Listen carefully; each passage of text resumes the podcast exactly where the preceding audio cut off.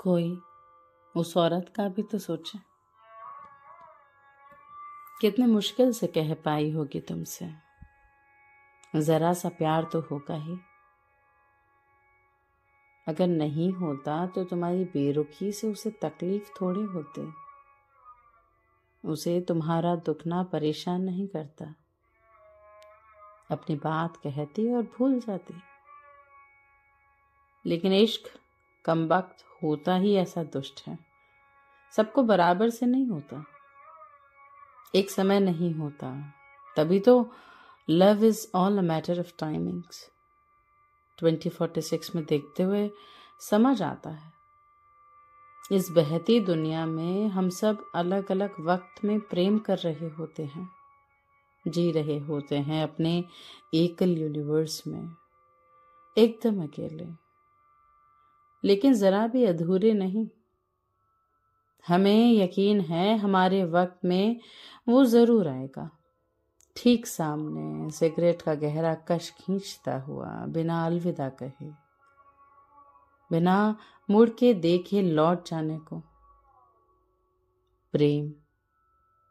किस्से कहानियों का प्रेम।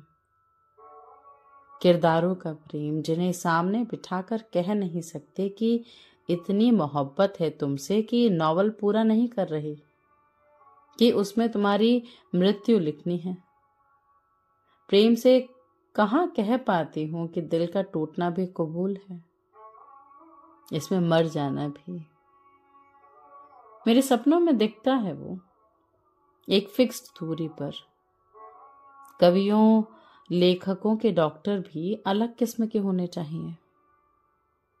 कैसे समझाऊं कि वजूद के बीच दुखता है उसका ना होना?